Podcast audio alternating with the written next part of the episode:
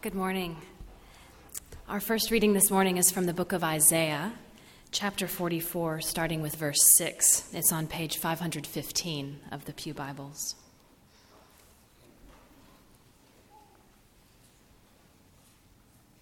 This is what the Lord says Israel's King and Redeemer, the Lord Almighty, I am the first and I am the last. Apart from me, there is no God. Who then is like me? Let him proclaim it. Let him declare and lay out before me what has happened since I established my ancient people and what is yet to come. Yes, let him foretell what will come. Do not tremble, do not be afraid. Did I not proclaim this and foretell it long ago? You are my witnesses. Is there any God besides me? No, there is no other rock. I know not one. All who make idols are nothing, and the things they treasure are worthless. Those who would speak up for them are blind, they are ignorant to their own shame. Who shapes a god and casts an idol which can profit him nothing? He and his kind will be put to shame. Craftsmen are nothing but men. Let them all come together and take their stand. They will be brought down to terror and infamy. The blacksmith takes a tool and works with it in the coals. He shapes an idol with hammers. He forges it with the might of his arm. He gets hungry and loses his strength. He drinks no water and grows faint. The carpenter measures with a line and makes an outline with a marker. He roughs it out with chisels and marks it with compasses. He shapes it in the form of man, of man in all his glory, that it may dwell in a shrine. He cut down cedars, or perhaps took a cypress or oak. He let it grow among the trees of the forest, or planted a pine, and the rain made it grow. It is man's fuel for burning. Some of it he takes and warms himself. He kindles a fire and bakes bread. But he also fashions a god and worships it. He makes an idol and bows down to it. Half of the wood he burns in the fire. Over it he prepares his meal. He roasts his meat and eats his fill. He also warms himself and says, Ah, I am warm. I see the fire. From the rest he makes a god, his idol. He bows down to it and worships. He prays to it and says, Save me, you are my God. They know nothing, they understand nothing.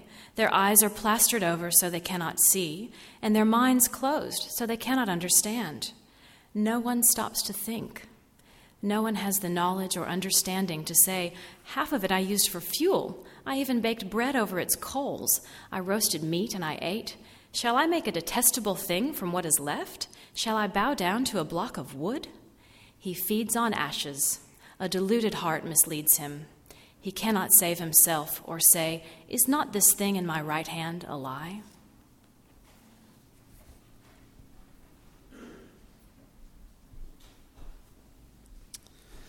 The next reading is from Matthew 6:24. It's on page 685.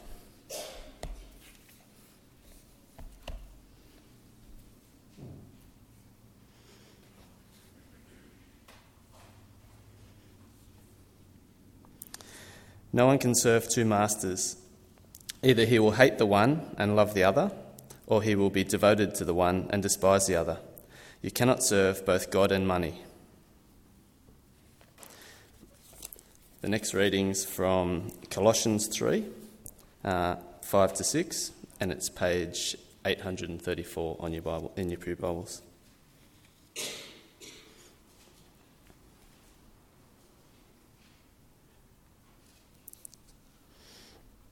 Put to death, therefore, whatever belongs to your earthly nature sexual immorality, impurity, lust, evil desires, and greed, which is idolatry.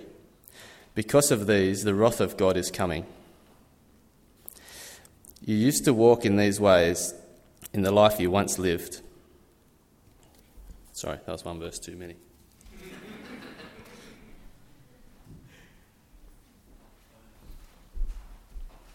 Who says we're not generous to church?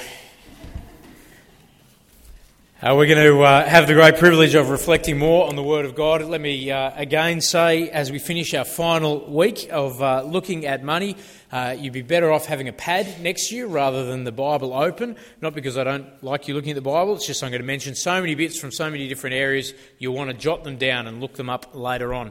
Uh, we began a conversation about money a few weeks ago. we took aspects of God's character uh, to see how it impacts our understanding and our use of the liquid power that is cash, that is money. Uh, we looked at how the power of God shapes what money is and what it's for.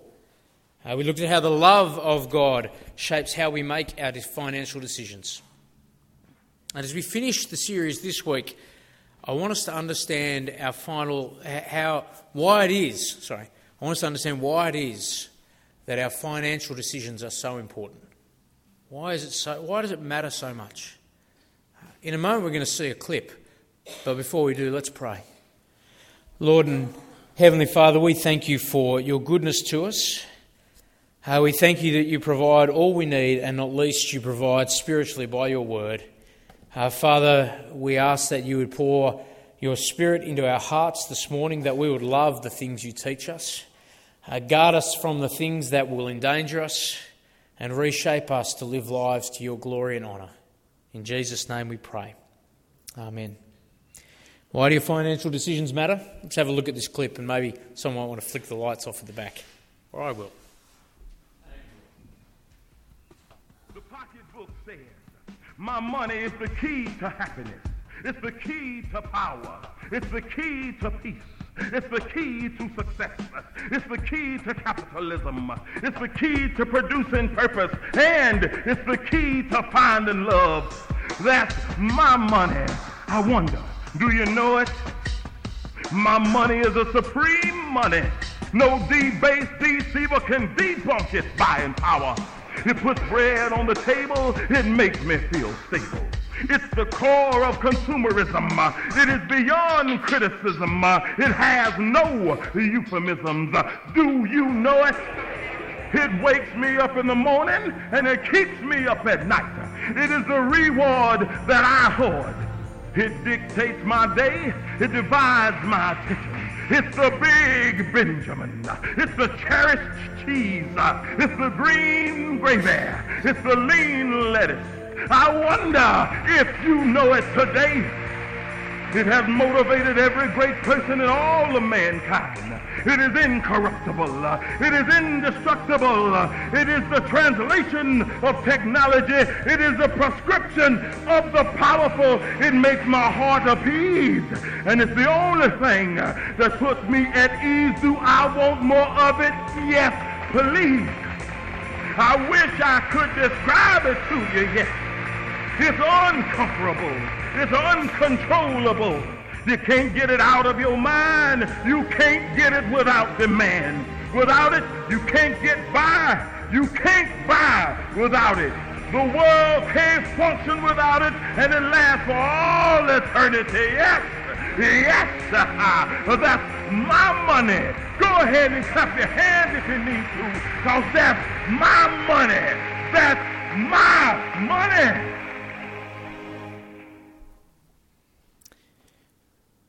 Is that the money you know? I'd love to preach like that, wouldn't you? But I, I think you'd see through the accent. But is that the money you know? Uh, you know, putting bread on the table, making you feel stable. You know, is, is that the money you know? It, that it's beyond criticism, that it divides your attention? Is it the money you know? Is it the only thing that makes you at ease? So let's be honest. Do we really believe Jesus when he says that you can't serve both God and money? Or was Jesus getting a little bit too carried away? Did he not understand how, if you're quite clever, you can actually serve money carefully underneath serving God? Didn't he get that? See, money and its pursuit have a stranglehold on our society. Uh, now, I think we've moved away over the decades from that kind of crass greed is good principle. I think we all go, oh, that's a little, you know, low brow. You know, we, we hold in contempt that kind of self interest. And, and so when we hear that in 2008, Goldman Sachs set aside 11.4 billion US, slightly more than the firm's 10 billion US government grant, to cover their bonus payments for its 443 senior partners, you know, we're disgusted, quite frankly. That, that kind of obvious greed, we're not enticed by that. Yeah, and yet you look at the current election campaign and the one upmanship of bonuses that keep being on offer and the giveaways both parties want to dangle. And it seems, well, we don't mind a little bit of self interest, do we? Even in Christian circles, uh, the mantra shop till you drop seems quite acceptable, as a hobby at least. You know, in the same way that uh, I suppose urban middle classes look down at the McMansions of the Hills district, uh, it's really, really easy to despise obvious greed while secretly just kind of cultivating our subtle love of money. So Jesus said, You cannot serve both God and money. Uh, why, I asked, is our approach to money so important? Well, because handling cash is actually playing with your eternity. Now, Luther, he wrote, Baptized or not, no greedy belly can be a Christian. But he has certainly lost Christ and become a heathen. The two are intolerable to each other. Being greedy or anxious and being a believer. The one has to eliminate the other. So, what, why do your financial decisions matter so much? Because money is dangerous. It's dangerous. At least the power our hearts give to money is. A few weeks ago, I said that money's actually good, and it's still true. I still believe that. You can go and re listen to the sermon online. Um, I'm not backing away from that. But, but with our hearts, money is a dangerous thing. Because we need to understand an aspect of God's character, uh, and it'd be remiss of me not to point it out as we look at money that our God is a jealous God. So the Bible is really clear. There is only one God. Uh, Liz read it for us in Isaiah 44 from verse 6. This is what the Lord says Israel's King and Redeemer, the Lord Almighty. I am the first and I am the last. Apart from me, there is no God. And as the chapter rolls on, I know that we don't feel very comfortable laughing when the Bible reading's happening, but it's actually one of those chapters where it's okay to laugh when the Bible reading's happening. Um, as it rolls on, God is making fun of the stupidity of idolatry. Like, what kind of idiot would chop down a tree and think that, you know, half of it they can burn for fuel and the other half, oh, you know, that, that's my God, I'll serve it. And yet, the stupidity of us turning bits of creation and treating them though uh, they're our creator is so common. But God has no true rival. That's what Isaiah 44 is all about. Yet the fact that we create rivals for him arouses his right jealousy. God is jealous. Uh, Exodus 34, verse 14 Do not worship any other God, for the Lord, whose name is jealous, is a jealous God. And he is jealous for his people uh, Zechariah 1, verse 14. This is what the Lord Almighty says I am very jealous for Jerusalem and Zion, uh, the places of his people. Um, James 4, 5 talks about how he yearns for us, his people, with uh, unto jealousy. And God is jealous as well for his reputation. Uh, Ezekiel 39 I will be zealous uh, or jealous for my holy name. And God acts on his jealousy. Deuteronomy 6, the Lord your God, who is among you, is a jealous God, and his anger will burn against you, and he will destroy you from the face of the land. God is a jealous God. And of course, we need to see this is actually not only right, but it's actually a good thing. God isn't jealous in that kind of petty, green eyed, monstered kind of way where he's just about being envious and getting stuff for himself. God's jealousy uh, is an other person centered jealousy. It's, it's a pure and natural desire to protect what is good and right, just like in a marriage. Uh, Calvin put it this way As the purer and chaster a husband is, the more grievously he is offended when he sees his wife inclining to a rival. And so the Lord, who he has betrothed, uh, who has betrothed himself to us in truth, declares that he burns with the hottest jealousy when the worship of his deity is transferred to another.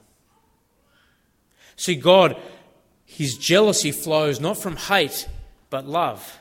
It flows from other person centeredness, not self interest. The immoral husband is not the one who jealously protects his marriage. The immoral husband is the one who doesn't care about his marriage.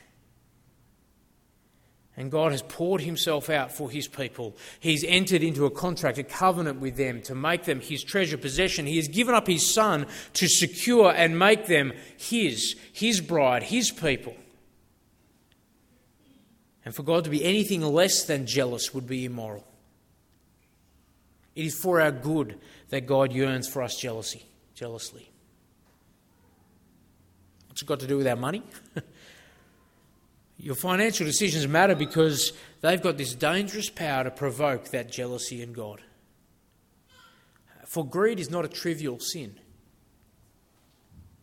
Now, all sin is sin in one sense. You know, in the sense that, you know, all sin, doesn't matter what you do, makes you impure, impure makes you unfit for God's kingdom. It, it leaves you out of uh, perfection because He's a holy God. But at the same time, some sin is, more wor- is worse than other sins, is more damaging. Uh, you might remember there was a time Jesus rebukes uh, the Pharisees because what do they do?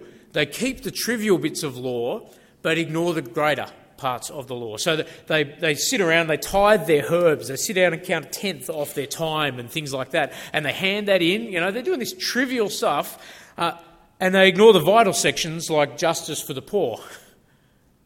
Yeah, and Jesus says, no, no, your problem is you don't keep it all. And in doing that, he says you've got to keep both the small and the greater parts. He recognizes, yes, sin is sin, but some sin is worse than other sin, is more heinous than other sin. And greed is a heinous kind of sin.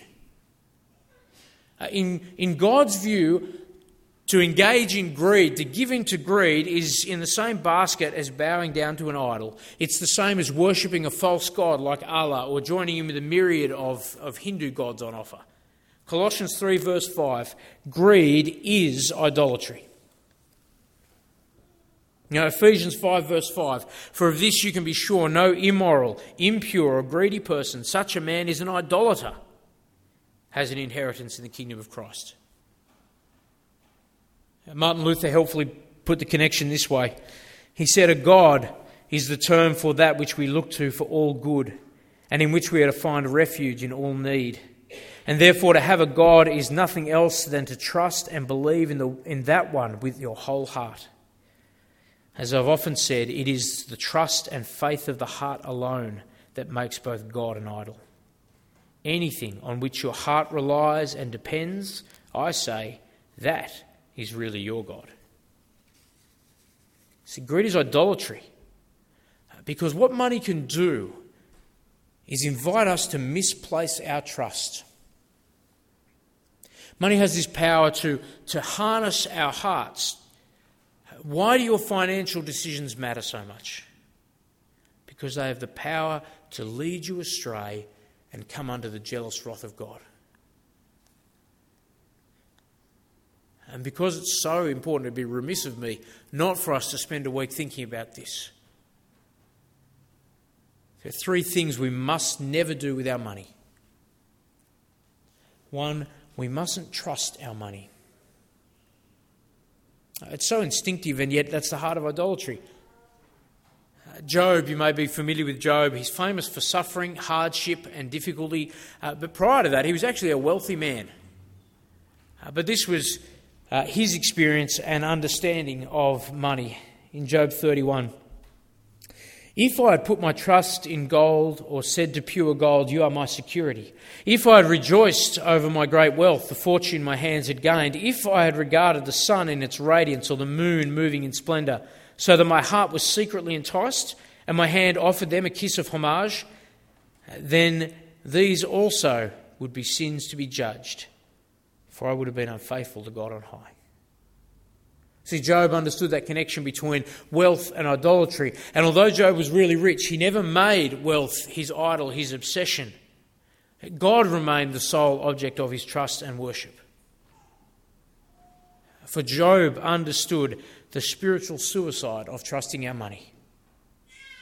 And not only is it, it, it, suicide spiritually, but it's also just a stupid investment, the Bible points out. Proverbs 11.28, whoever has riches will fall.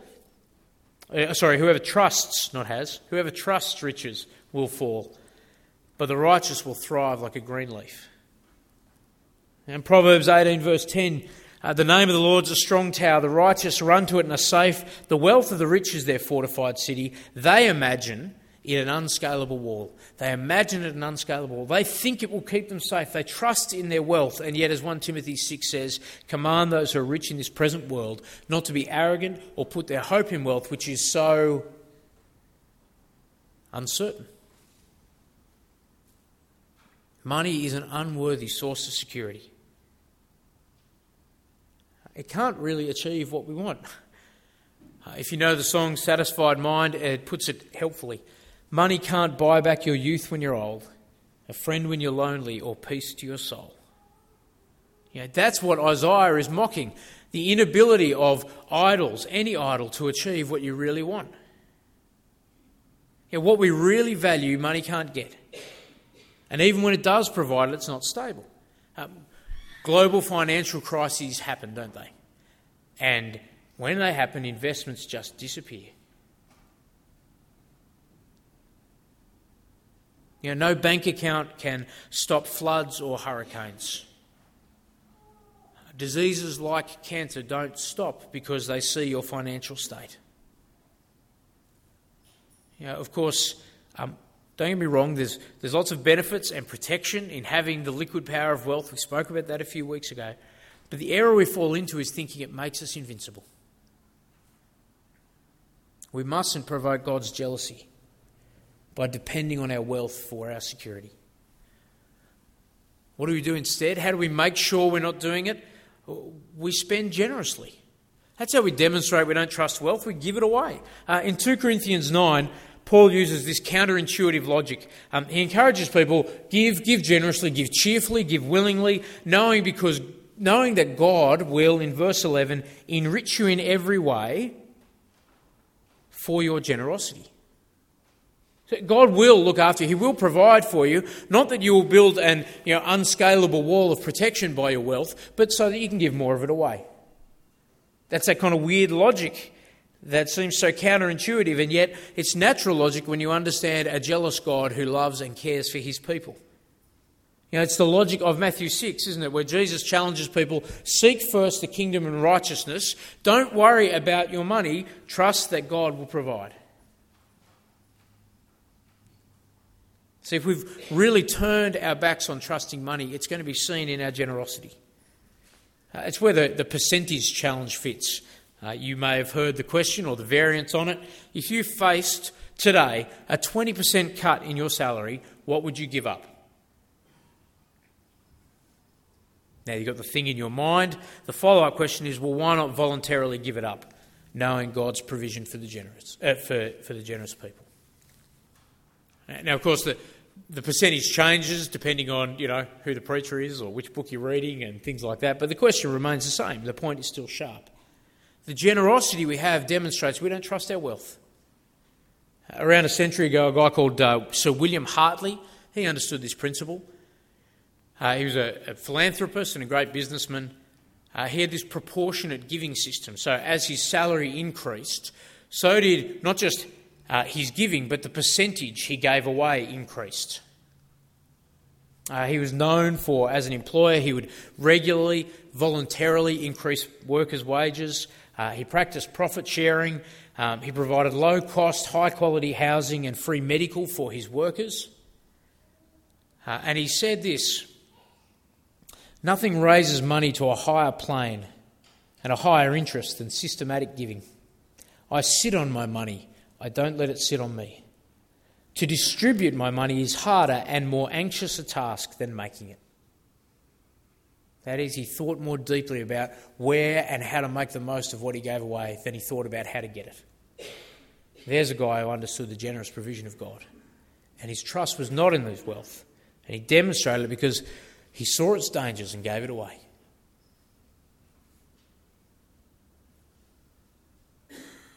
We mustn't trust money, but secondly, we mustn't serve money. Luke 16. No servant can serve two masters. Either he will hate the one and love the other, or he will be devoted to the one and despise the other. You cannot serve both God and money. By implication, you, you can serve money and you can serve God, but if you're watching the kids talk, you can't serve them both together. You can't do them simultaneously. Francis Bacon put it If money be not thy servant, it will be thy master. The covetous man cannot so properly be said to possess wealth as that may be said to possess him. It's what Andrew asked us at the start does do we have stuff or does stuff have us?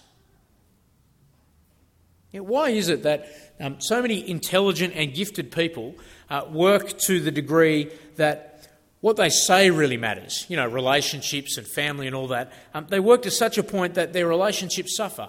Why is it that there are so many intelligent people and gifted and talented people who have multiple degrees and things? They seem to fall into that trap. In, some way, our culture has become indentured servants of money. Uh, in Clive Hamilton's book Affluenza, where he uses a helpful, and the Bible uses it sometimes well, helpful illustration that uh, the love of money is like a disease. Um, not quite as powerful as saying it's an idol, but it's still powerful. Anyway, he mentions the American Express Platinum card which comes with a promise. Here's the promise. For the times when you need assistance with life's little demands, Platinum Concierge is there for you. Times of birthday is mentioned to you a moment before it is belated. Or perhaps your anniversary is just around the corner. Simply call your concierge to organise a speedy bouquet and a reservation at the finest restaurant. Essentially, um, this ad is a perk for people who neglect their families. You know, it goes on to promise that it gives you time to do the things that matter most. Uh, presumably, that means making lots more money rather than returning love to the people who love you. Because uh, otherwise, you'd remember the anniversary and you'd organise yourself the bouquet of flowers. Or in Brian Rosner's um, excellent book, Beyond Greed, there's copies of it at the back of the, the, uh, the bookstore at the back. Grab a copy later on. You need to buy it. Um, he shares a story of, uh, of the man who at counsel, he's there at counselling because his family is falling apart. Uh, he's working 15 hours a day, seven days a week, always on call. Uh, when, you know, not surprisingly, the insight of the counsellor is perhaps it's your work. Uh, why don't you walk away? And he says, I tried that last year and they just put up my pay by 25%. How do you walk away from that? We've got to be honest with ourselves. You know, if we neglect those we're called to love, our families, our church families, even our enemies, uh, because we're so busy, is it because we're so busy serving mammon, serving our money? We mustn't provoke God's jealousy by misplaced service. We need to put up guards against it. You know, let me suggest one have an honest conversation with someone else, you know, here at church would be great about why you've made the decisions you have about letting parts of your life slide because of your work commitments. Is it because you're actually serving money? May not be, but you need to have that conversation. Or put another guard up. You know, make sure that you commit uh, part of your week in serving people. Uh, do it pro bono. You know, maybe it's a church commitment, you know, uh, putting in the preparation to lead a connect group or serving music or be involved in playtime ministry or, or, or maybe it's a, a, community service using your gifts. Like, you know, I know lawyers who, who do the, you know, extra work on the side pro bono for people in need or, or, or maybe it's family related, like, you know, coaching your child's sporting team. You know, I don't have an exact verse for this, but I suspect that if you commit regularly in your week to doing service guaranteed for others that you get no money for, it'll be a really helpful way of preventing your service arousing the jealousy of God. Third thing you must never do you mustn't trust it, you mustn't serve it, and you mustn't love your money. You know, don't be seduced by the power that money brings you. 1 Timothy 6, verse 10 the love of money is the root of all kinds of evil. Yeah, money itself is not the problem, is it? You know, if you look at this, this is excellent craftsmanship. It's quite hard to copy. Uh, you know, this is this is great. It's good plastic. It's it's well. You know, this is good stuff. But that's not why we we love it. You know, the, the problem is is not the money. It's rather we're devoted to what it can achieve. And it's dangerous. You know, Jesus taught Matthew 6 no one can serve those two masters. You'll hate one or you'll love the other. You'll be devoted to one, you'll despise the other. You can't serve God and money. And yet, money has that power, doesn't it? Not, not the, the look of money, but what it can do. It can grip your thoughts and your passions and your devotions. You know, you stay up at night wondering about it. You devote hours to being concerned for it. And yet Hebrews 13:5 says, "Keep your life free from the love of money and instead be content with what you have, because God has said, never will I leave you, never will I forsake you." It's really easy to fall in love with money. You know, normally we drive a Tarago. Um, it's gold Tarago, but it's still a Tarago. On occasion, we've borrowed uh, friends' slightly more stylish cars, if you can believe there's more stylish, sporty cars out there than the Tarago. Uh, and I tell you, other drivers look at you differently. And it's a nicer look when you're not in a Tarago. It's a trivial example, but you know, that's the seductive power of money, isn't it? You know, it isn't that we like shiny bits of metal or plastic in our wallets. What we love is the pleasures money can make normal for us. What we love is the sacrifices that we don't have to make. What we love is the esteem that it guarantees from other people and the good looks that we get when they notice that we're wearing quite a nice shirt. You know, money is eminently lovable. And we mustn't provoke God's jealousy by distorted love. Instead, what do we do? We, we seek contentment, or in another way, seek moderation to demonstrate that you love God. Uh, for people who love excellence, that's a strange thing to seek after, but seek moderation. That's the principle of Proverbs 30. Give me neither poverty nor riches, but give me only my daily bread. Otherwise, I might have too much and disown you and say, Who is the Lord? Or I might become poor and I'll steal and I'll dishonour the name of my God. In other words, it's better to be denied wealth and have God than to have wealth and deny God. You know, that, that principle of moderation, of just being satisfied with, daily, with, with, with the provisions for your daily needs. That's what God spent 40 years trying to teach his people in the wilderness. They wandered around in the desert and he would feed them manna from heaven, bread from heaven each day. Why? That they might learn to just be content with what he provides because he knew that when they came into the promised land, the land that would flow with milk and honey, the land of wealth and abundance, what would the greatest threat they faced was not the enemy nations, but the comfort of life there, and that they would stop being content with daily bread and seek after more and forget God, and that's exactly what they did. Seek moderation. Protect your hearts from false love. Why does your approach to money matter? Because there's only one God and He is jealous. And money wants your service, money wants your trust, money wants your love, but only He is worthy of those things. So I want to leave you with another clip. A clip to remind you of our King and why it is that He is worthy of our love, trust, and service alone. Let's have a look.